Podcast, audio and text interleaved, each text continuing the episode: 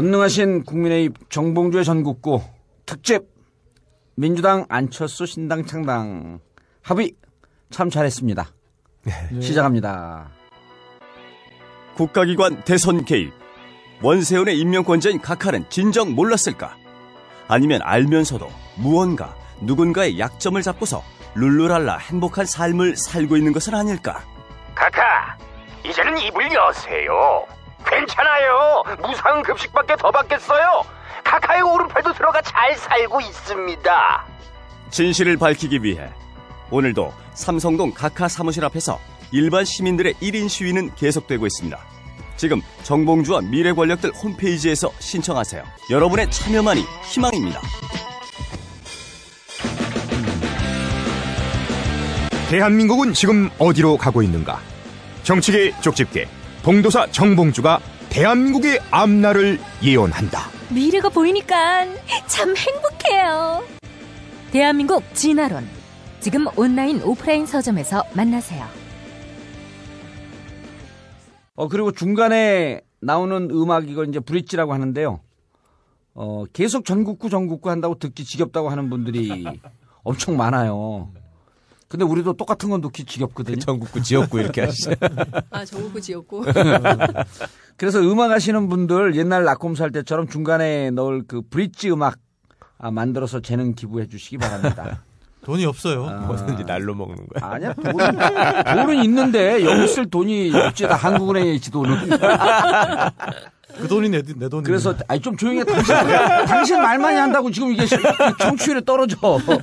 침묵과 웃음을 맡을게요. 이메일 이메일로 보내주세요. bbong 420 한멜점 내십니다. bbong 420 어, 기억하기 어려우면 뽕 420입니다. 420은 뭐예요? 왜 420이에요? 아 420이요? 예. 반미 항쟁의 성 항쟁의 아, 성진 사이공? 사이공. 아, 420. 420의 인호. 예, 뽕 420.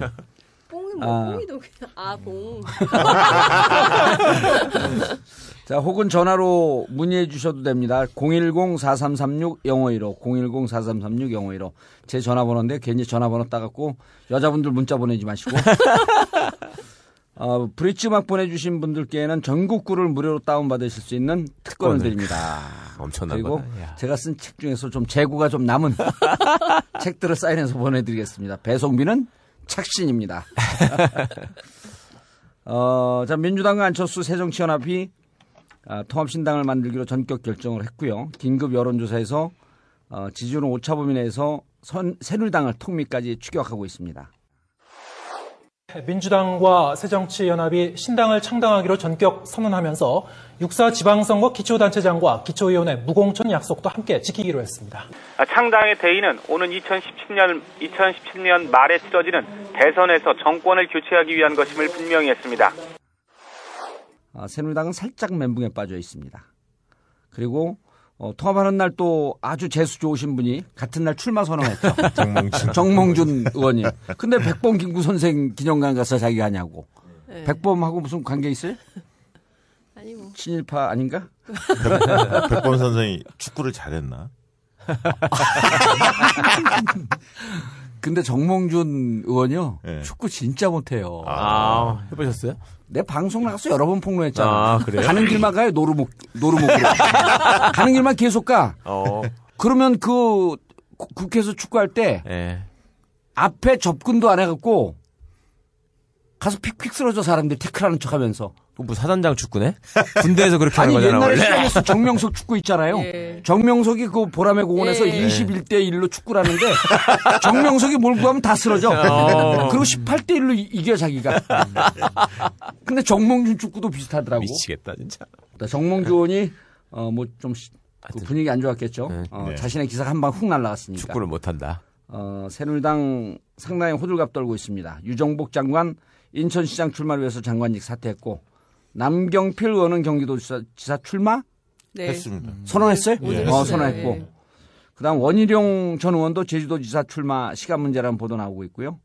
어, 야권에서는 이제 김상곤 교육감이 경기도지사 출마를 위해서 경기도 교육감을 사퇴했고 부산시장을 준비하는 오거돈 해수부, 전 해수부 장관도 야권에 참여할 수도 있다는 뜻을 어, 비쳤습니다. 오늘 예비 후보 등록했습니다. 예, 전면전 양상으로 치고 나가는, 아, 치고 나가고 있는, 어, 지방선거, 그리고 어, 야권 통합 신당에 대해서 긴급 편성합니다. 오늘 어, 출연자 고정 시문아 이 이름이 기억이 안 나. 이거 좀 어, 장윤선 오마이뉴스 장윤선 네, 장윤선. 어, 모자이크 시문화 기자. 계속 별명이 막 뜨고 있어요. 날개 달린 신문학이죠. 예, 그리고 최강욱 변호사님. 예, 안녕하세요. 그 자식들이 어떻게 돼요? 네 명입니다. 어떻게, 어떻게? 딸, 딸, 아들, 딸. 아, 딸, 딸, 아, 딸. 예. 아, 딸, 딸, 아, 딸, 네 자녀의 아버지인 최강욱 변호사. 번식의 상징. 예, 뭐요? 번식의 상징. 카메라 마이크들이. 자, 그리고 오늘, 어, 역시, 윈지 코리아 컨설팅, 여론조사 세계 최고의 업체. 돈은 못 버는. 돈 잘 벌어요? 아, 괜찮습니다, 요즘에. 마이크에 들이대라 그랬더니 웃, 웃, 웃는 것만 들이대고 이제 저거 청취자한테 깨진다 또 시끄럽다고. 어, 박시영 부대표 모셨습니다. 네, 반갑습니다. 박시영입니다. 자, 어디서부터 시작할까요? 일단 취재를 하고 온 우리 모자이크 시문화 기자. 자꾸 모자이크 시민하라고 그랬어요. 그냥 시문화라고 불러? 아니요. 장윤선이라고 불러주세요. 뭘부터 얘기를 할까요? 너무 막막하게 얘기를 하니까 그 사실 주말부터 해서 정광석화처럼 너무 많은 일이 슉 지나가고 있기 때문에 이 소식 어디에서 들었어요, 처음에? 모르려. 다 언론을 이- 통해서 아, 그러니까 됐다는 거야? 자, 뭐 집에서 그때 휴일이었잖아요. 예. 네 일요일이었죠. 저는 산에 가서 들었는데. 아, 전화 그래. 저는 제보자한테 들었어요. 아, 그 전에 미리, 미리 아니, 하셨다고요? 미리? 보도 나오고 난 다음에. 근데 이, 여- 그분은 네. 어, 민주당하고 이거 합, 합당하는 거를 좀 천천히 해야 된다는 주장을 하는 분이어갖고 네. 막 흥분해갖고 하더라고. 그래서 내가 녹음 다 떠났어요. 나중에 역사는 너의 악행을 기록할 것이다. 근데 아, 중요한 예. 건 내가 막 박자를 맞춰줬어. 이게 상당히 보안이 잘 유지된 게그 예. 전날 전병원 원내대표하고 저희 쪽 통화를 했었는데 전혀 모르고 있었습니다. 네. 전명원 대표가 네, 사실은 어, 전혀 그날. 그 원래 기자 간담회를 기초연금 관련해 가지고 기자 간담회를 잡았었어요. 근데 이제 기자회견을 두 분이 하시게 되는 바람에 갑자기 그거를 막 취소하는 해프닝이 벌어졌고 윤여준 장관도 몰랐고 몰랐다고. 그리고 또 그 측근들도 전혀 몰랐죠. 그러니까 이거를 알고 있었던 사람은 김한길, 안철수, 그 다음에 요거를 실제로 협상에 나갔던 민주당 측 측에 한두 예, 명 정도. 삼삼. 네. 어, 그리고 측에. 어, 이 고급 정보를 알았던 사람들이 있어요. 예. 장, 장소 예약했던 사람들, 완전히 어. 최측근들, 실무자 한둘 음, 요 정도만 그렇죠. 알고 어. 있었고 나머지는 거의 몰랐던 것 같고요. 특히 이제 김성식 위원장 같은 경우에는 상당한 배신감을 느끼는 게 그날 밤에 JTBC에서 열린 그 음, 토론했다면서요. 나간 네. 거예요. 근데 밤샘 토론회, 토론회 하는 와중에 그 발표한 거예요? 동시에 아니요, 진행됐던 거죠. 네. 여긴 나가가지고 김성식 위원장은 막 그 새정치를 주장하며 절대 민주당- 합당 안 된다. 어, 막 주장을 하고 있는 반면 합당도 아니고 그때는 야권 연대였었지. 그렇죠. 근데 이제 동시에 투트랙으로 이쪽에서는 김한길 대표하고 안철수 의원이 막 협상을 하고 있었던 것이죠. 근데 그 자체를 몰랐다는 것에 대해서 상당한 패닉 음, 그렇겠다. 에 빠질 수밖에 없는 거죠. 음. 그런데 이제 우리가 여기 우리 팟캐스트에서 이거 방송이라 그러면 방송법에 받은 그 걸리니까 이제 음원 내지는 팟캐스트라고 얘기해 주셔야 돼요. 우리 음원에서 네. 특이하다. MP3. 아 저희가 두 가지 얘기를 했어요. 네. 어 절대 그 안철수 새정치연합에서 새누리당 출신들이 주도권을 잡지 말고 음. 민주당 쪽이 주도권 잡았고 야권 연대 해야 된다. 의원님 네. 얘기하셨죠. 아 그랬어요? 네. 어 이건 나도 내가 그 얘기하니까 무슨 얘기한 줄 몰라. 그리고 야권 연대하지 않으면 민족의 이름으로 처단할 것이다. 네. 의원님 얘기하셨잖아요. 그것도 의원님이 하셨죠. 그래서 우리 때문에 됐다는 설도 있어요. 어, 그러니까 막 봉도사 막 이러면서 진짜 봉도사다 막 이런 얘기 하더라고요. 어 그래요? 네. 지금 안철수 할 의원은 얘기를 합당 딴 아니라고 그러잖아요. 이게 사실.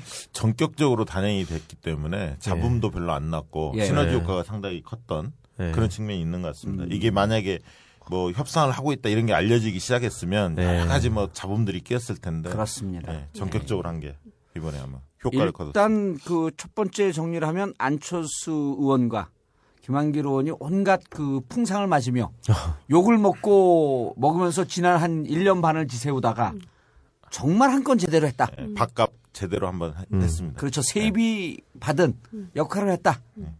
그 민주당 초선 의원 중에 이제 통일 외교 통일 안보 전문가이면서 늘 김한길 대표의 리더십에 대해서 비판했던 그 성동에 예. 정치인이 있습니다. 예.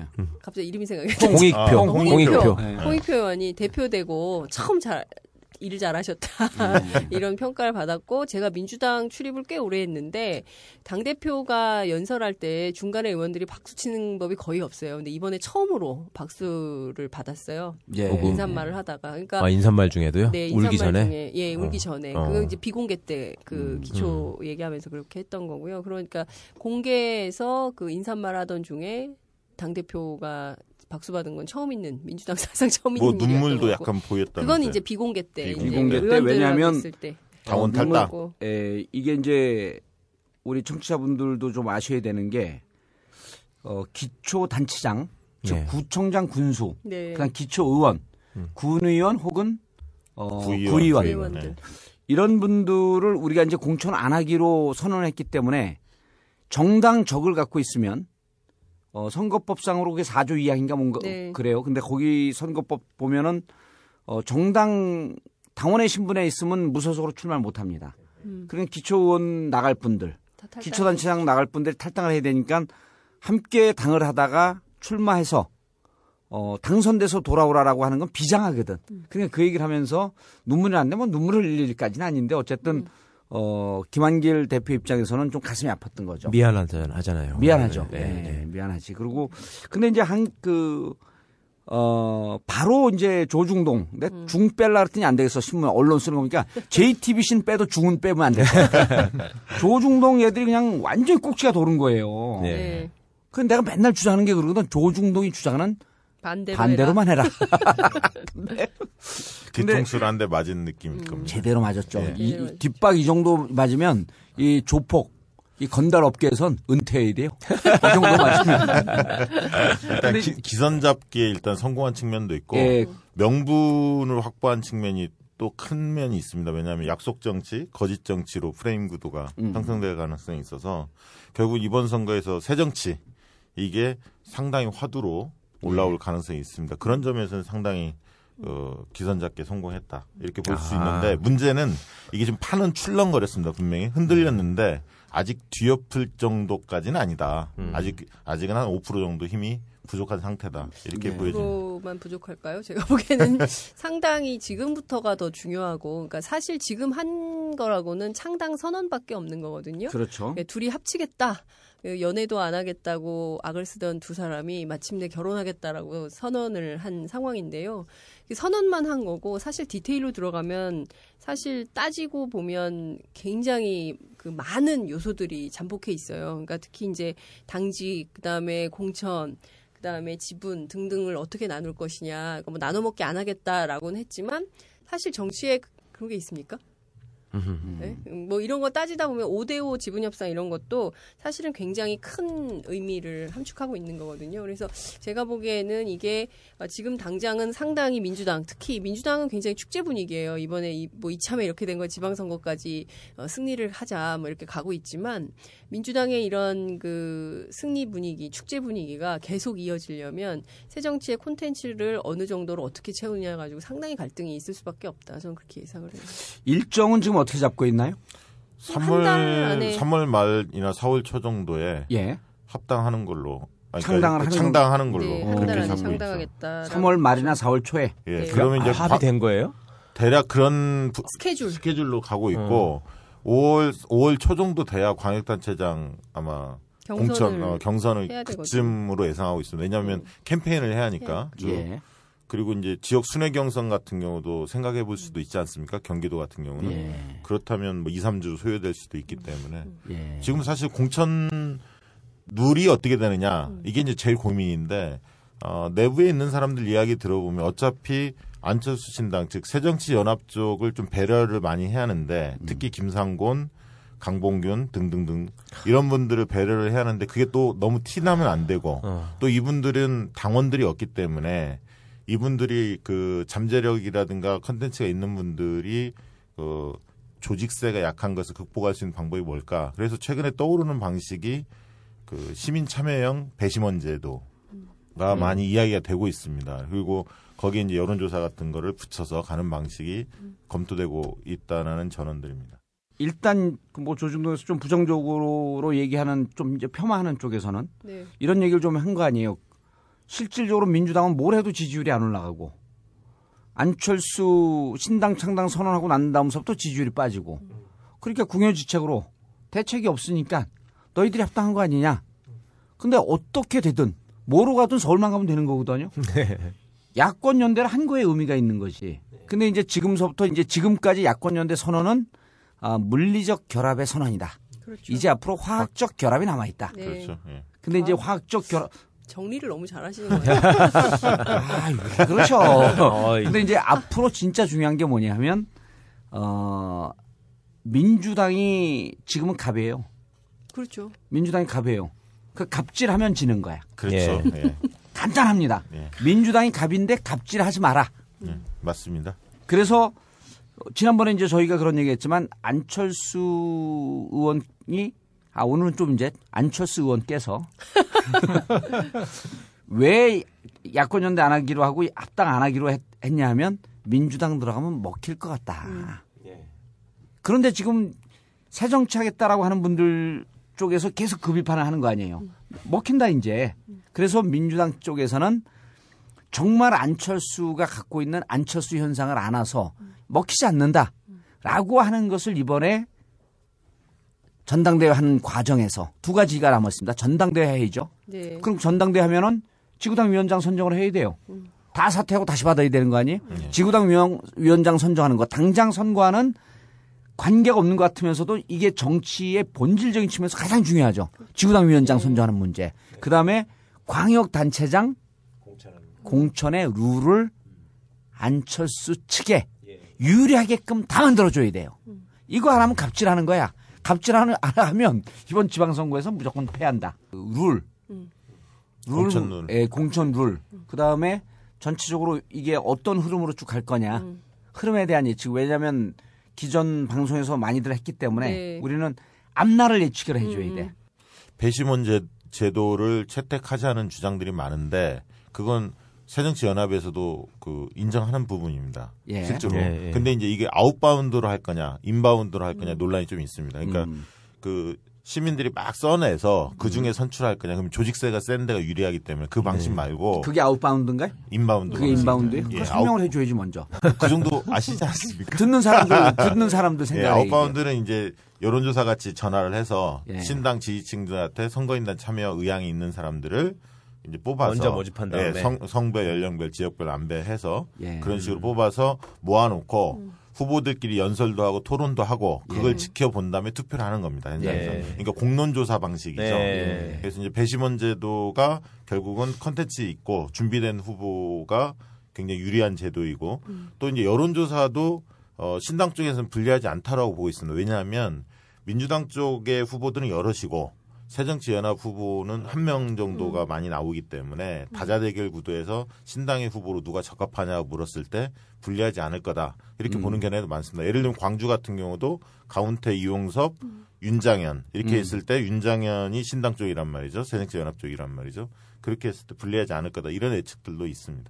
실질적으로는 안에서는 지금 그 이제 two track으로 준비를 하고 있는 거예요. 그러니까 하나는 그 당을 창당을 만드는 팀, 그러니까 신당 그렇죠. 추진 기구를 하나 만들고 말씀하신 내용을 포함해서 open primary까지도 이게 생각을 하고 있는 거예요. 그래서 어, 지방선거 기획단을 양당 공히 동수로 구성을 해서 어, 지방선거 공천 룰은 어떻게 할 것이며 후보 문제는 어떻게 할 것이며 예컨대 이제 그 컨벤션 효과도 생각을 해야 되잖아요. 예. 그러니까 등등의 행사는 어떻게 할 건지에 대해서 총체적으로 총괄해서 지방선거 기획단을 따로 꾸리겠다 이런 얘기도 나와요. 그래서 선거는 선거 대응으로 그 다음에 창당은 창당 가- 음, 작업대로 그래서 두 가지를 동시에 하는 하는 작업을 가져가겠다 이런 얘기가 어, 나오고 있죠.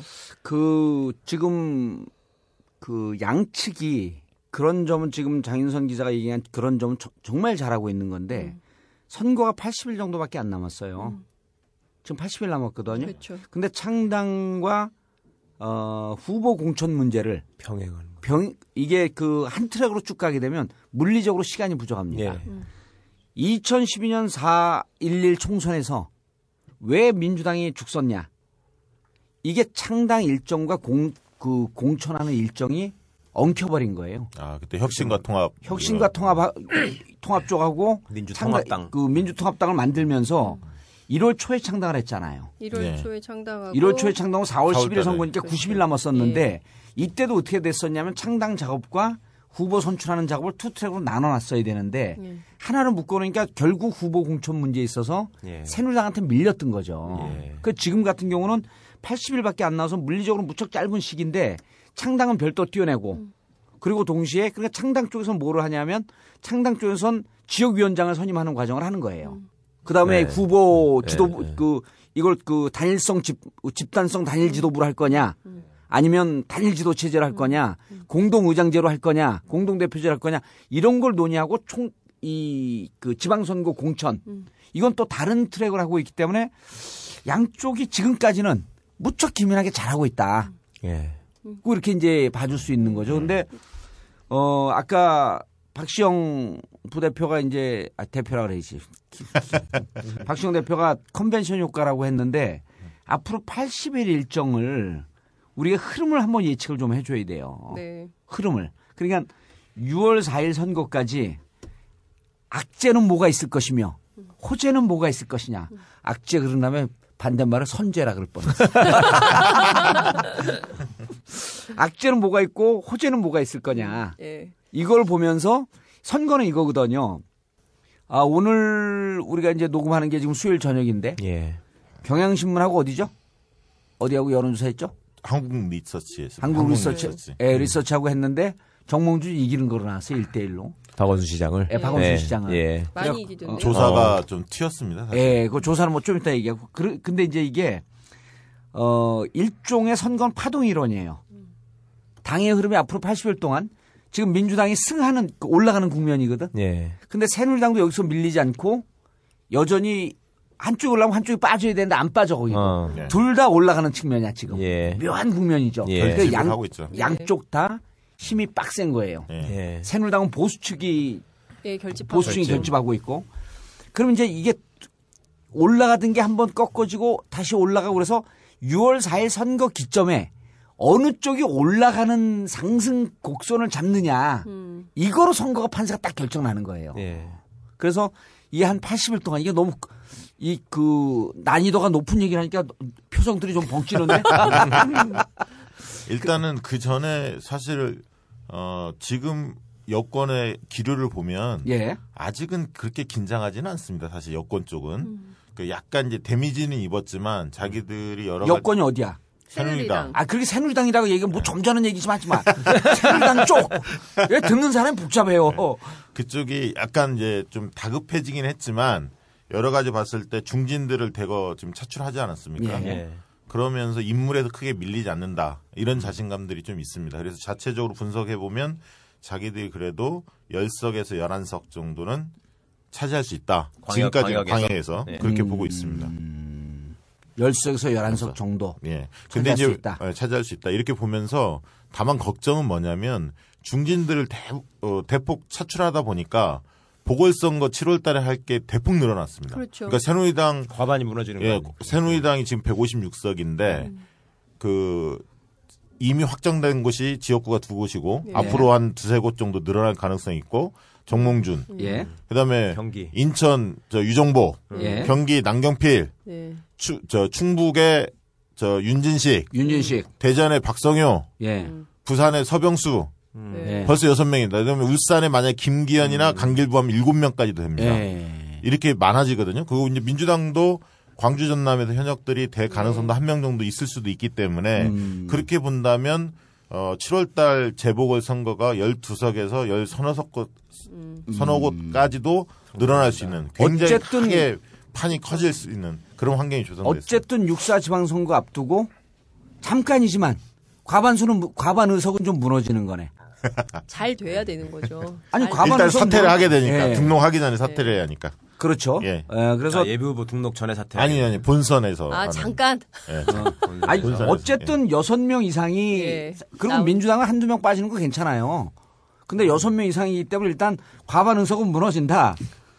근데 이제 지방선거가 네. 그 앞으로 이 통합신당에 있을 악재가 뭘까요? 악재. 지금 이제 호재는 왔어.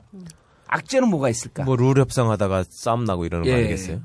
그 새정치의 콘텐츠예요. 뭐가 새정치냐라는 거죠. 새정치의 의제를 둘러싸고 저는 격돌할 가능성이 굉장히 크다. 그리고 이제 실질적으로는 공천 룰 협상을 하는 과정에서 깨진 경우가 굉장히 많아요. 그러니까 뭔가 잘 될 것 같다가, 그러니까 2011년 4.27 재보선 때도 보면 민주당이 먼저 순천에 무공천을 하면서 감동의 드라마를 시작을 했어요. 그러다가 김해에서 공천 룰 협상 하다가 뭐 죽이네 살해하면서 싸우고 결과적으로는 거기서 막 온갖 막 불의하고 막 이런 것들이 다 드러나면서 사람들이 아 이 사람들 그럼 그렇지 이렇게 됐던 거였거든요. 예. 마찬가지로 이번에도 지분 협상 별거 아니다 그런 거 안 하겠다 나누기 없다 나눠 먹기 없다라고 하지만 실질적으로 협상에 돌입을 하게 되면 어 아까 말씀하신 대로 민주당이 갑질 안 할 수가 없어요. 왜냐하면 기득권을 내려놓는다는 게 정치에서 쉽지가 않잖아요. 현실 정치에서. 예. 예, 그렇기 때문에 한 석이라도 뭐 한 군데라도 더 먹겠다고 하기 시작하면 이거는 걷잡을 수 없이 싸움이 커지는 거죠. 그러면서 그게 이제 제일 악재죠. 타열음이 나는 거죠. 예, 네. 그래서, 그래서 이제 저는 어, 이렇게 보이는 거예요. 뭐냐면 왜 이렇게 전면전 양상이냐. 음. 야권은 지방선거에서 질 수 없는 상황 아니에요. 네. 음. 다 뺏겨 있으니까 행정부 뺏겨 있지, 국회 뺏겨 있지. 그러니까 지- 그리고 지방선거에서는 지방정부에서는 그나마 조금 살짝 야, 그 여권인데 이거 뺏길 수 없는데 야당이 통합신당 만드는 건 아주 당연지사로 여겨지는데 도대체 여당이 뭐가 아쉬워서 이렇게 목숨을 거냐. 이 숨어 있는 뜻은 뭐냐면 아까 친박을 통한 친박이 당을 장악하는 그런 꼼수도 하나 있고 또 하나는 이분들이 이렇게 저렇게 무시하는 것 같아도 국정원 댓글 개입 문제 이게 정통성을 회복하지 못하고 있는 이 문제를 이번 지방선거를 계기로 음, 그렇죠. 돌파해야 예, 예. 되겠다. 그러니까 야당이 룰 협상 갖고 싸울 계제가 아니에요. 이번에는 국정원 문제, 그다음 사이버 사령부 문제 이런 문제를 전면적으로 나, 전면적으로 나갈 수밖에 없다. 그래서 그러니까, 음. 야권이 이런 문제 때문에 공천 룰 협상에서 나는 공천 룰 협상에서 계속 얘기하지만 이번에 손해 보는 결단을 한 게 사실 안철수 쪽이에요. 그렇죠. 지지율이 훨씬 높잖아. 네. 그럼 지, 지지율 높은 쪽에서 이건 내가 이 얘기하면 사람들 많이 싫어하던데 안철수가 어쨌든 지지율이 더 높았어요. 그럼 민주당에서는 탈출구 없었는데 안철수가 뚫어준 거야. 그 룰 협상할 때 그쪽에 다 양보를 하라는 거예요, 계속. 삶이 또 나를 속입니다. 아직 잘 모르겠네요. 진실은 왜 나를 비웃고 있죠? 저 울어도 됩니까? 김상곤 교육감의 이제 출마, 그러니까 김상곤, 그 다음에 오거돈 뭐 몇몇 안 돼요. 다 손안에 꼽아요. 그래서 저는 사실 그 안철수 진영의 새정치 승부수는 지방선거보다는 7월 재보선에서 뭔가 결판을 내려고 할 가능성이 있다라고 네. 봅- 전망을 합니다. 그러니까 뭐냐면 지방선거는 좀 양보하고, 공천- 그럼? 예, 그러니까 예. 아니 양보라는 양보할 수가- 양보는 음. 아니야. 힘이 그러니까 없어요. 예, 예. 경선은 음. 붙일 만한 인물이기 인물이 때문에 없습니다. 예, 예. 아니 근데 경선을 한다 하더라도 그 그런 얘기도 해요. 경기도에서 어, 김진표 의원이 음. 조직력을 동원해서 공론조사 방식으로 하면 경선에서 김상곤 후보가 떨어질 수도 있다 이런 예. 얘기가 여의도에 떠돌고 있긴 해요. 공론조사를 조직력으로 극복이 가능합니까? 아, 가능하죠. 뭐 그런- 아, inbound로 하면 예, 가능하죠. 아니 outbound. outbound도 가능해요. outbound 방식이 예. outbound 방식이 전화를 해서 임의로 사람들을 모으는 방식 아니에요. 그렇죠. 이게 예. 열린 우리당 때 했던 방식이에요. 2004년도에. 음. 아. 이게 도, 도단입니다. 이게 군단이 아니. 그래도 아니요 도단이 어, 했어요. 근데 지난번에도 그래도. 예. 그래도 당원들이 음. 당원들이 이미 기존에 확보한 당원들이 있기 때문에 그분들한테 전화 갈 확률이 훨씬 더 높은 거예요. 사실 조직력 싸움이에요. 어. 조직력이 경선은. 있으면 예. outbound 방식도 조직력이 있는 사람들이 한결 유리한데 근데 우리가 그또 좋은 사람들이 돼야 되는데 좀 기여도 하고 그래야 되는 거 지금 지금, 어, 지금 그러게. 문제는 그러니까 김상곤 교육감이 이제, 이제 지사 후보죠. 예. 지사 후보가 으로 선언했죠. 과, 연 경선을 통과할 수 있느냐 이게 이제 관전 포인트인데 그렇죠. 문제는 어떤 김상곤 후, 후보가 one side하게 이긴다 해서 남경필을 이길 수 있느냐 빨아준다고 되느냐 그게 아닐 수도 있다는 겁니다. 그래서 김상곤의 잠재력도 키워야겠지만 그리고 그분이 불리하지 않는 여- 공천 룰을 만드는 것도 과제이지만 원혜영, 김진표가 가지고 있는 각각의 장점들이 어, 경선에 피 터지게 붙어서 음. 거기서 이긴 사람이 바로 경쟁력이 더 커질 수 있는 컨벤션 효과 클수 있는 그런 환경으로 만들어주는 게 필요하다. 아, 그러니까 봅니다. 이제 김상곤 교육감이 아, 후보 선언하면서 그쪽에 새정치의 무슨 아이콘처럼 이렇게 되어 있는데 그런 게 아니고 김상곤의 장점, 네. 김진표의 장점, 그다음 원혜영의 장점 이걸 놓고 셋이 빡세게 딱 붙으면서. 경기도에서 경선의 판을 키우자. 그렇죠. 네. 그래야지 남경필을 이길 수 있다. 예, 굉장히 힘든 싸움입니다. 그래도 남경필하고. 굉장히 힘든데 어쨌든 판을 키우자. 예. 근데 이제 판을 키우면 아까 우리 그 심 기자가 그런 거 아니야. 판을 키우면 서울이 불리해지는 거 아니냐. 근데 저는 서- 그렇게 보지 않아요. 서울하고 경기도는 붙어 있다고 보면 돼요. 아니, 그러니까 무슨 얘기냐면요.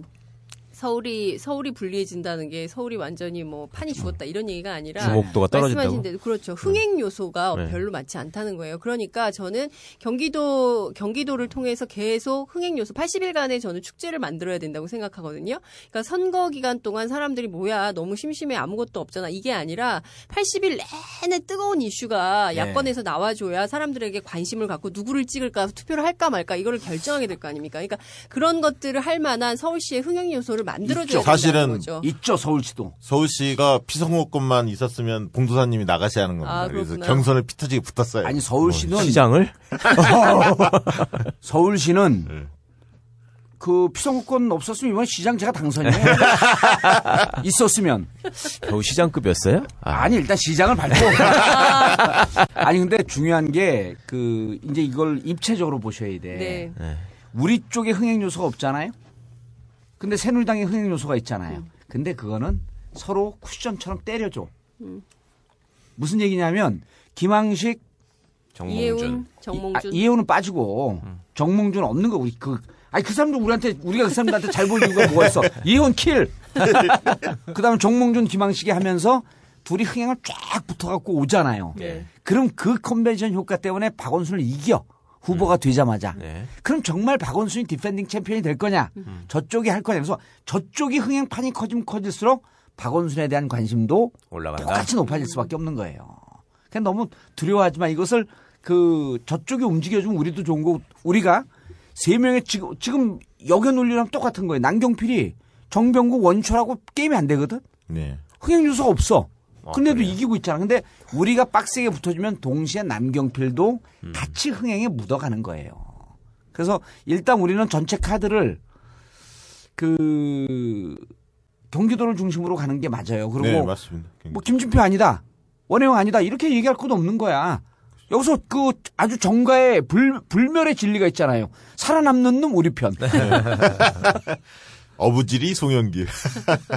뭐 저- 이거, 이건 인천을 끼워서 아니, 먹는 거야? 아니 송영길이 이걸 허- 자기 명예훼손으로 우리를 고발하면 되겠다. 그럼 아, 이슈가 그러면- 되네. 아, 그래요? 어부질이 송영길이 뭐냐? 난 어부의 자식이 아니다. 이번에도 그럴 가능성이 약간은 있습니다, 지금. 어, 그래서 서울 경기 인천은 수도권이 묶여요. 한, 방, 한 방에. 예. 자, 그런데, 그런데 이제, 아, 이게 보면요. 어, 3월 말 4월 초에 우리가 다시 한번 상승 커브를 그립니다. 그러면 이것을 재우기 위해서 4월 말쯤에 쟤들이 4월 중순 이후에 후보를 또 잡아요. 경선을. 그럼 4월 중순과 말, 이거 전략적으로 정확히 계산해야 돼. 그때 쟤들이 상승 커브를 그리거든. 그러다가 중간에 한두 곳 지역에서 똥볼 차는 자살골 넣는 지역이 반드시 나옵니다. 예. 대표적으로 어디? 뭐, 뭐, 돈 돌린다거나 뭐. 아니, 그, 그, 그 정도까지는 안 해요. 예. 저는 인천이 그럴 것 같은데. 예. 안상수 전 시장이 보통 사람이 아니잖아요. 예. 지금 반발하는 강도를 보면 예. 절대 포기 안 한다. 네, 뭐가 한 터질 것 같아요. 그렇죠. 그래서 이 대한민국 정치는 골을 많이 넣어서 이기는 게 아니라 상대편이 네. 자살골을 많이 넣어줘야지 우리가 이기는 건데 그래서 이제 4월과 4월 말 5월, 5월로 넘어가면 경선 와중에 누가 자살골을 넣느냐. 근데 이제 우리는 어, 이 자살골이 터질 지역이 딱 보여요. 광주, 음. 전남. 전남 박지원 출마합니다. 아니 그래서 정말. 광주 전남에서 자살골 넣는 거 하고 그럼 자살골 넣는 것을 상쇄시킬 수 있는 지역이 서울 경기가 아니라 사실은 부산 대구입니다. 예. 광주 전남에서 자살골을 넣고 부산 전남에서 아 부산 대구에서 골을 넣어주고 그런데 그럼 하- 새누리당은 예. 도대체 자살골을 언, 어느 지적 지, 지역에서 언제 넣을 거냐? 이게 이제 포인트가 되는 거죠. 제주도도 것 같아요. 제주도도 벌써. 예. 지금 누를 바꾸지 않으면 예. 원인을 이길 수가 없답니다. 글쎄요. 예. 그러니까 지금 새누리당 경선 무국민. 음. 네. 누, 어, 무국민뿐만 아니라 몇 명 있는데 못 이긴답니다. 조직력들이. 다 막강하다고. 그래서 룰을 바꿔줘야 한대요. 음. 원인을 이기려면 예. 아 지역별로 룰을 바꾸는 겁니까 그러면? 아니 원체 그- 전체. 룰이 있는데 네. 그래서 이제 골머리를 좀 앓고 있는 상황이고 그거를 정리를 해줘야 원희룡이 나간다. 편하게 예, 그러면 그- 다 모아서 open primary를 해버리면 어때요? 그러면 이게 제주는 질 겁니다. 쉽게 쉽게 얘기할 일이 아니에요. 무국민 근데 만명 조직. 그러면 그러면 이제 또 양쪽에 이제 대차 대조표가 나왔어요. 우린 룰 협상하면서 자살골을 한번 넣을 거거든. 네. 근데 걔들도 룰 정비하면서 또 자살골을 넣어요. 여기서 이제 1대1로 상쇄가 된 거야. 그럼 누가 자살골이 더 많으냐? 그 싸움도 근데 이제 또 5월 중순쯤 되면 조중동과 종편이 날뛰기 시작합니다. 뭐로? 월드컵으로. 월드컵은 쟤들이 무조건 먹어가는 거거든. 이 월드컵 분위기를 소치처럼 만들 텐데 이걸 어떻게 극복할 것이냐. 정몽준 또 뜨는 거 아니야? 그렇죠. 그래서 내가 박원순 시장한테 회심의 복안이 있어. 여기서 얘기하면 안 돼. 왜냐면 월드컵 분위기를 이빠이 잡아줄 거예요. 이빠이가 우리나라 말인가? 일본 아니지. 말이죠. 아 충분히 충분히 잡아줄 거야. full, full. full로 full이 뭐야? pool은 수영장 월드컵 명승부전 네. 명장면 이것을 5월 중순서부터 쫙 해주기 시작하면 지방선거에 대한 관심은 떨어지고 그래서 지방선거에 대한 관심을 높이, 높이기 위해서 통합신당은 투표 시간 늘리자. 투표 참여 운동. 음. 투표 참여 운동. 그 투표 시간 10시까지 하자. 이런 걸 갖고 이슈를 만들어 갖고 계속 싸워줘야지 그렇죠. 경기 외적인 요소들. 예. 월드컵 이거 심상치 않아요. 네, 예. 그렇죠. 그리고 월드컵에 아이콘이라고 하는 월드컵 돌이 있어. 정몽준. 김홍구, 김홍구. 김홍국도, 아, 김홍국 날뛰면 좋아. 걔 내 친구인데. 걔 날뛰면 표 떨어져. 그래서 실제로 그런 분위기를 저쪽에선 전략적으로 기획을 잡아가는데 남북 문제도 마찬가지고. 음, 북한 네, 가지고 너무- 뭐또 하나. 예. 하나 아니 하겠죠. 그리고 사실 그 원세훈에 대한 재판도 지방선거 이전에 날 가능성도 있죠. 네. 그렇죠. 그 전반적으로 그 야권에 대한 대대적인 공세가 또 시작될 수가 있는 거죠. 근데 이제 실제로 거짓 이런 거에 정치도 원세훈 원세훈 이러면서. 재판 결과, 그다음 김용판 재판 결과, 네. 그다음 군 사이버 재판 결과 이거는요. 어, 쟤들이 심각하게 고민할 거예요. 무죄라고 꼭 좋은 거냐? 언제 하는 것이 좋은지, 음. 무죄로 가는 것이 좋은지. 저는 무죄로 가면요. 결코 좋지 않다고 봐요. 그러면 우리 아니, 호재죠. 네. 우리한테 호재가 되는 거죠. 네, 네. 선거에 호재가 될 가능성이 있어. 그래서 네. 이 부분에 대해서 또 누구 재판이 있냐면 어, 김호준, 주진우 재판이 있어. 이거 별, 아니 별거 아닌 것 같은데. 언제입니까, 이거? 그러니까 걔들이 원래는 지금 재판이 했었어야 돼. 선거법이기 때문에 예. 빨리 해야 되는데 국민 참여 재판 끝나고 아직도 안 하고 있어요. 아. 항소, 안 항소심을. 시작을 안 했다는 거죠. 항소심 시작 시작도 안 했어요 아직. 예. 그래서 이거를 제가 예측컨대 6월 4일 지방선거 이후로 왜냐하면 무죄가 나오면 우리한테 유, 리하고 유죄가 나와서 감옥 보낸다 그래도 유리하고 이 선거는 하면 할수록 무조건 쟤들한테 불리하니까 이 재판은 그래서 그런 요, 요소들을 갖고 잘 퍼즐을 조합하는 게 아, 그래서 중요하다. 중요하다. 예? 재판 일정까지도. 근데 이번에 그럼요, 그걸 다 써먹은 거. 그 다음에 예. 간첩 사건 안, 터, 안 터뜨릴까? 또 연예인 사건, 간첩 사건 나오는 그리고 거예요. 유성 항소심도 또 중요해요. 네. 그렇죠. 유성 네. 항소심. 유성 서울시 간첩 사건의 항소심이 언제? 네. 이건 무죄 확실한 거니까 아마 6월 4일 이후로 끌 가능성도 있다. 그리고 이번에 좀 재밌는 것 중에 하나가 서울에 정몽준이 나오고 예. 그다음에 경기에 남경필이 나오잖아요. 예. 근데 이제 박근혜 세 명 공통점 뭡니까? 부모 잘 만난 거. 은수푼. 음. 부모 잘 만나는 사람들. 금숟가락? 금숟가락, 네. 아, 금숟가락. 나는 좀 가난해서 부모. 어, 부모 후광 대물림 네. 정치인 정치인이거든. 아, 이세 정치. 그리고 정몽준하고 남경필 또 비슷한 이미지가 뭐냐면 이미지 정치하는 사람들이에요. 예. 컨텐츠가 강한 이미지가 아니라 음. 그다음에 뭐 귀족과 서민, 네. 유이 이런 구도들도 다 가능합니다. 그래서 어, 야권이 전략을 좀 잘 세우면 그 두 사람이 굉장히 센 사람인 건 맞지만 예. 대립각이 상당히 많이 쓴다. 그러니까 저는 아까 있습니다. 그 남경필 의원이 20, 30대 표를 상당히 흔들 거고 중산층의 표를 굉장히 많이 가져올 중도층, 거다. 아, 중도층. 중도층. 아, 중산층이란다. 중도층의 표를 굉장히 많이 가져올 거라고 얘기를 하셨는데 또 꼭 그렇지만은 않을 것이다라는 생각을 하는 게요. 김상곤 교육감 같은 경우에는 교육에서 일가를 이룬 사람이잖아요. 그래서 물론 이제 그 두 분 원혜영 의원 같은 경우에도 풀무원 창업해가지고 뭔가 젊을 때 일가를 이뤘 던 사람인데 30대 때 그걸 했죠. 그죠 창업을 했죠. 그리고 풀무원에 대한 기업 이미지도 굉장히 좋고, 좋죠. 예. 그리고 김진표 의원 같은 경우에도 뭐 경제 관료 출신이긴 합니다만 그래도 그 삼성 그 있는 데가 자기 지역구잖아요. 거기 예. 전국에서 가장 젊은 유권자가 많은 동네가 김진표 의원 지역구래요. 그래서 자기 20, 30대 유권자가 굉장히 그 자기를 지지한다 뭐 이런 얘기를 하기도 하는데 음. 전반적으로 표 구성이나 뭐 정치공학적으로 판단을 해본다 하더라도 야권이 그렇게 많이 밀리거나 one side 이러지- 밀리지는 않습니다. 그렇죠. 예. 어느 정도 one side 박빙, 그렇죠. 박빙은 한데 할 겁니다. 네. 예. 저는 이제 아까 이 자살골론을 계속 이제 피력을 한 바, 어, 재밌는 게, 어, 남경필 의원도 정몽준 의원도 살아온 궤적이 너무 넓어. 여기저기 허점이 널려 있어. 맞습니다. 어, 예. 네. 남경필, 남경, 거기까지만. 남경필 의원도 네. 스스로 돈을 벌어, 벌어 본 적이 한, 한 번도 없잖아요. 아니, 이제. 그거는, 네. 그거는 그 아주 인텔리전트한 네. 이성적인 논리고 결점이 많아. 예를 들면 나경원 1억 피부과 네. 이런 사건이 안 터진다고 누가 장담을 할까? 하나 아시는 거 있으면 말씀 해주세요. 그냥 뭐 이 양반이 누구 뭐 초치를 쳐한번더 갔, 한번 더 갔다. 네. 아니 그리고 사실 오늘 SNS에서 상당히 이제 화제가 됐던 게 정몽준 의원이 뭐 월급 얘기 있잖아요. 음, 월급 만 원, 만원만원 받는. 서울시장 되겠다 이런 얘- 얘기 했더니 대체로 반응이 월급 제대로 받고 제대로 일하는 시장이 좋다 우리는. 그리고 예 그리고 사실 그런 게 굉장히 오만한 태도로 비춰지는 그럼요. 거죠. 네. 네. 음 그리고 어 정몽준 의원이 울산 울산대. 울산대 이사장인가? 그 울산대 이사장이고 사실 그분 수조 원의 재산을 예. 가지고 있잖아요. 그런데도 그 울산대학교 비정규직 문제가 굉장히 심각했어요. 예. 네, 그, 러니까 이제 저런 게 저런 게 선거가 아닐 때는 그냥 넘어갈 수 있는데 선거 때 저런 문제가 그 비정규직 문제, 청소 청소 아주머니들. 비, 그 아주머니들 비정규직 예, 문제 예. 이런 게 자칫 잘못 일상적으로 넘어갈 수 있는데 선거 때 터지면 국민의 감정법을 건드려서 그렇죠. 본물 터지듯이 터질 수 있는 오늘- 문제들이 예, 많습니다. 오늘 예. 그 기동민 서울. 정무부 시장 예. 이 오늘 얘기한 것 중에 하나가 저. 어, 여섯 번 당선됐잖아요. 정몽준이 육선 예. 의원인데 음. 법안 대표 발의한 게 16건인가요? 그거밖에 없었다. 근데 이제 그런 거는 뭐 아, 열심히 일 안 하고 뭐또 이제 축구 때문에. 바빴고 그런데 우리 이 청취자분들이 기억하셔야 될 게 2002년 2년도에 대선 후보로 나왔어요. 그렇죠. 그때 별명이 뭐였었는지 아세요? 사오정아냐, 동문서답. 네. 그렇죠. 뭔 얘기인지 모르고. 예. 재밌잖아요. 예, 재미있는데 재밌 재밌는 걸로 서울시장 뽑으려면 개콘 주인공 뽑으면 되지.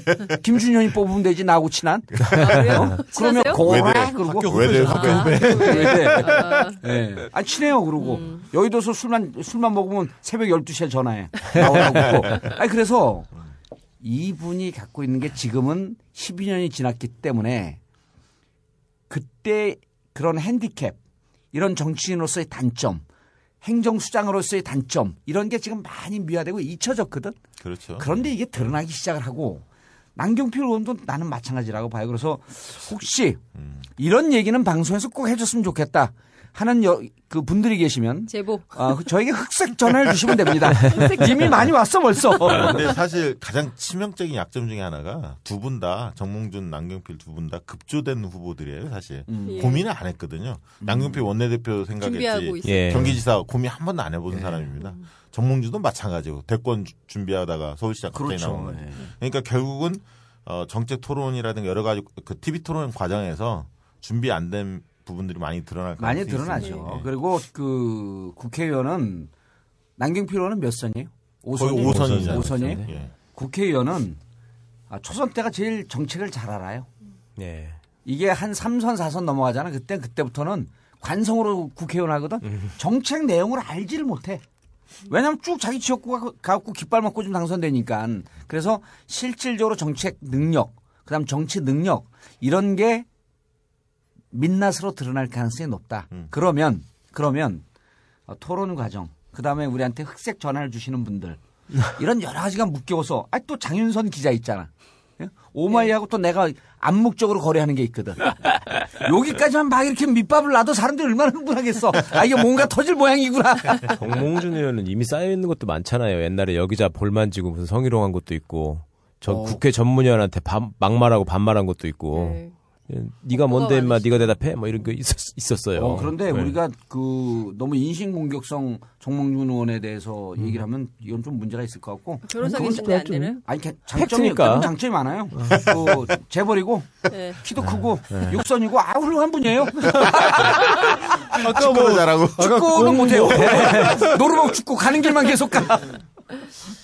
그러니까 뭐 그 전반적으로 지방선거 얘기에 막 이렇게 막 가고 있어가지고 좀 그렇긴 한데 저는 이번에 지방선거에서도 야권이 성과를 내려고 한다면 아까 말씀하신 대로 새정치에 대한 의제나 과제 그리고 또 가치 노선 이런 것들을 좀 분명히 해야 사람들이 그걸로 감동받는 것도 있을 것 그렇죠. 같거든요.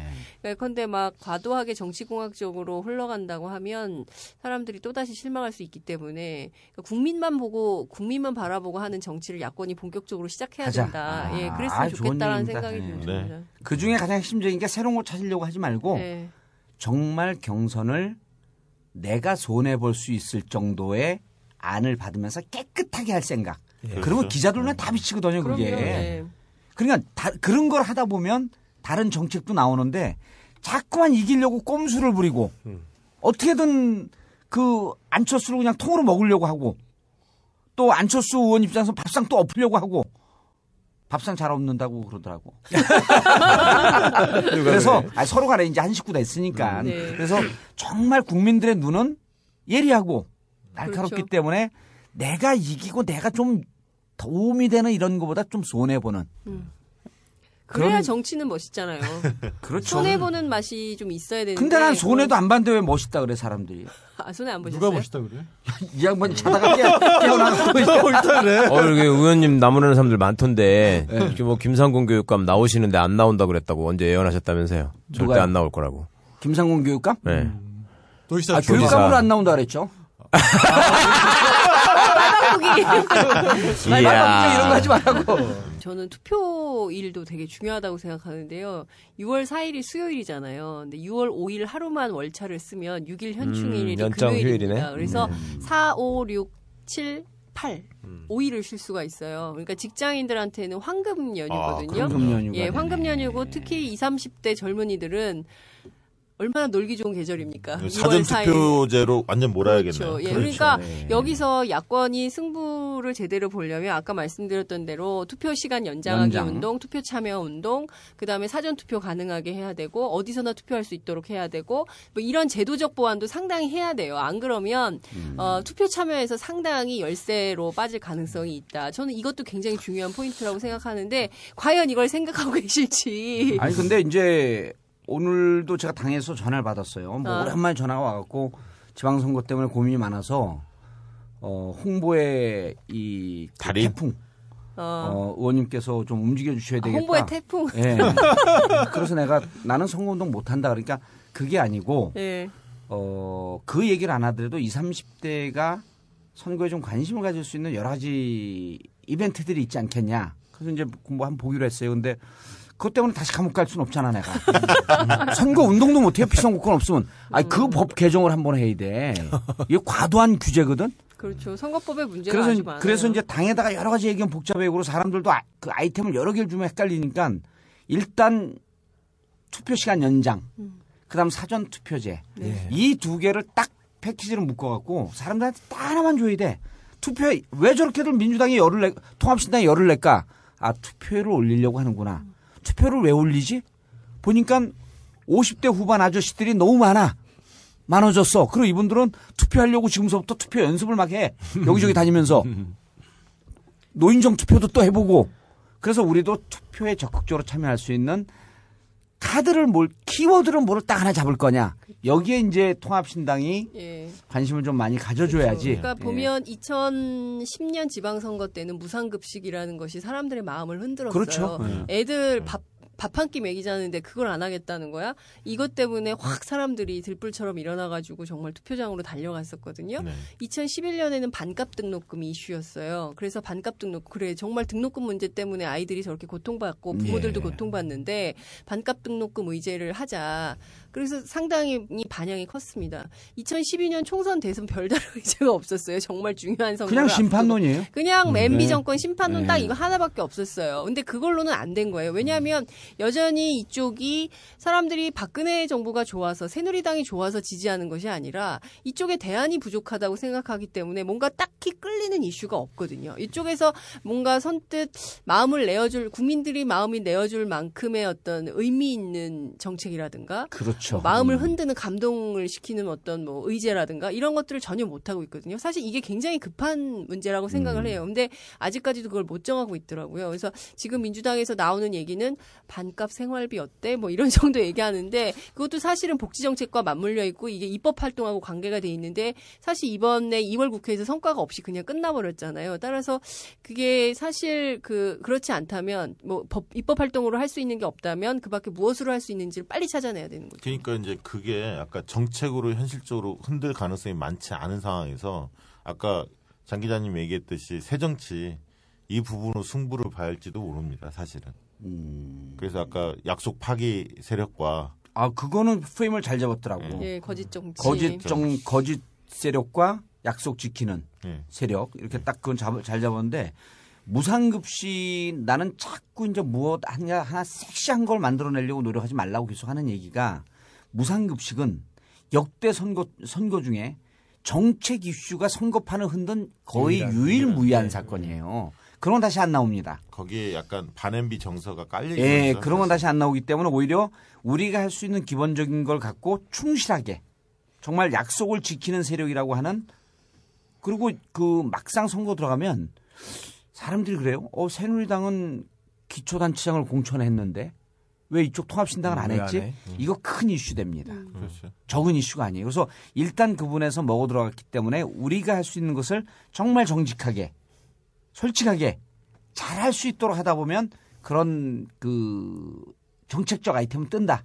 너무 그, 그걸 하나 한 방 하려고 하지 마. 그러니까 로또 선거를 하려고 그러면 안 돼요. 로또 네. 선거. 아니 근데 저는 저처럼 거예요. 일생을 그냥 꾸준하게 성실하게 살아오면 그렇죠. 아니, 그러니까 약속을 지킨다는 것이 사실 약속을 지키고 신뢰의 정치고 원칙의 정치의 대표 상징이 박근혜 대통령이었잖아요. 근데 이분이 대통령이 되자마자 우르르 약속을 다 파기하고 원칙을 다 어- 없던 일로 해버리고 신뢰를 하기 굉장히 어려운 조건으로 만들어가고 있으면서 오히려 그 의제를 지금 야권이 가져온 거거든요. 이번에 그렇죠. 기초선거를 네. 하면서 그러니까 기초선거 무공천을 하면서 이쪽이 가져왔기 때문에 이 의제를 약속을 지키는 정치, 우리가 약속을 지키는 사람이다. 그리고 설- 신뢰할 만한 저, 저 집단이 정치 음. 집단이다라는 이미지를 대국민들한테 설파하는 것도 굉장히 중요한 거죠. 간단하죠. 제가 아이디어를 알려드릴게요. 기초단체장 후보들이 전국적으로 연대를 하는 거예요. 약속 정치인 연대.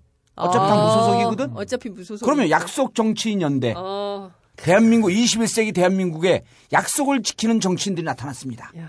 기가 막히잖아요. 야, 그러니까 홍보의 폭풍? 태풍, 아, 태풍. 태풍. 얼마나 좋아요. 무소속 연대라고 하는 네. 게이 위력을 발휘할 때가 있거든. 약속 정치인 연대. 연대하면 고대가 싫어하니까. 아유 이거 편집해 이거. 아우, 약속 잘 정치인 나가다 결합 뭐 이렇게.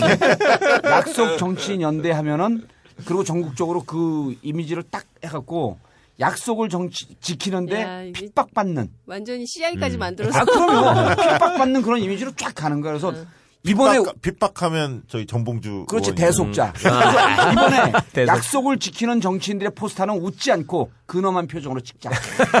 아 기가 막히잖아요. 포스터까지. 수석까지 통일해서 흑백으로 아 그래서 실질적으로 이거를 우리 거를 정직하게 열심히 하다 보면 아이디어나 나오는 거지. 아주 그 꼼수를 보면서 아이디어를 만들려고 하면 쟤들은 아 중진 차칠론을 조중동에서 나팔을 불잖아. 마치 무슨 의병이 나온 것 같아. 아씨 뭐 지들이 이제까지 아니 이제까지 호의호식 잘하고 있다가 지방 자치단체장 또 먹겠다 그러고 그러니까 저도 동의하고요. 그 새정치 우리 약속 지키는 이걸로 가고 그 다음에 이제 박원순식 그 모델 생활정치. 생활정치 이 부분을 우리가 내세워서 차별화를 그래서. 시켜야 한다고. 예. 그 김상곤이나 뭐 김국표 네, 이런 분들도 경선 빠- 경선할 때 그러니까 지금 우리가 예- 내린 결론이 이거야. 경선할 때 수 쓰지 마라. 조직 동원해갖고 이기려 하지 마라. 본선 가서 다 깨진다. 그러면 그렇죠. 이러면 다 한다 내가. 씨. 우리 저 후보들한테 컨설팅 비용 받아야 하는 거 아닙니까 이거? 후보들한테 예. 윈지 코리아 컨설팅이 있습니다. 윈지 코리아 컨설팅 전화번호 얼른 얘기해. 빨리. 아, 인터넷에서 윈지 코리아 컨설팅을 찾아주세요. 당신이 얘기했으면 당신 출연 안 시키는데 내가 얘기해서 괜찮아. 결론을 말씀을 드리면, 어, 참 잘했다. 그런데 앞으로 악재가 있을 때, 있을 때, 정직하게, 손해 보듯이 원칙을 지키면서 가다 보면 이번에는 꼭 좋은 일이 있겠다. 이건 제가 선거운동 아니죠. 아유 그럼요. 오, 이 변호사한테 나 고담 물어봤어. 줄론이지 고담 줄론. 예. 저는 마지막으로 민주당이 양보해라. 민주당이 100% 양보해야죠. 그래서 누가 봐도 안철수 새정치연합이 먹히지 않고 정말 5대5로 잘 가고 있구나. 예. 이런 모습을 보여주면 어, 이길 수 있다. 오마이뉴스를 대표해서 또 한마디. 저는 7월 재보선에 음. 훨씬 더 역량을 투여해서 강화해서 어, 7월 재보 선거로 가라. 그렇죠. 재, 7월 재보선에서 뭔가 승부를 던져라. 지금 예. 네, 왜 이렇게 정리? 정리된, 예, 정, 정리됐네. 뭐 7월 재보선거에 안철수 쪽은 집중하는 게 좋고 네. 그럼에도 불구하고 민주당이 원칙과 신의 성실에 기초해서 안철수 측에 양보해라. 저기 마지막으로 우리 최 변호사님도 한 말씀 하셔야지. 저도 뭐 남경필 의원이 출마 선언을 하면서 새 정치는 내가 하겠다 이렇게 말을 한 것 같더라고요. 예. 그 남의 거 갖다가 이렇게 광내려고 하는 사람들 이번에는 반드시 좀 버릇을 고쳐줬으면 좋겠습니다. 예. 자, 지금까지 안철수, 그 다음 민주당, 통합신당 창당에 대해서 참 잘했다. 끝내겠습니다. 수고하셨습니다. 수고하셨습니다. 네, 감사합니다.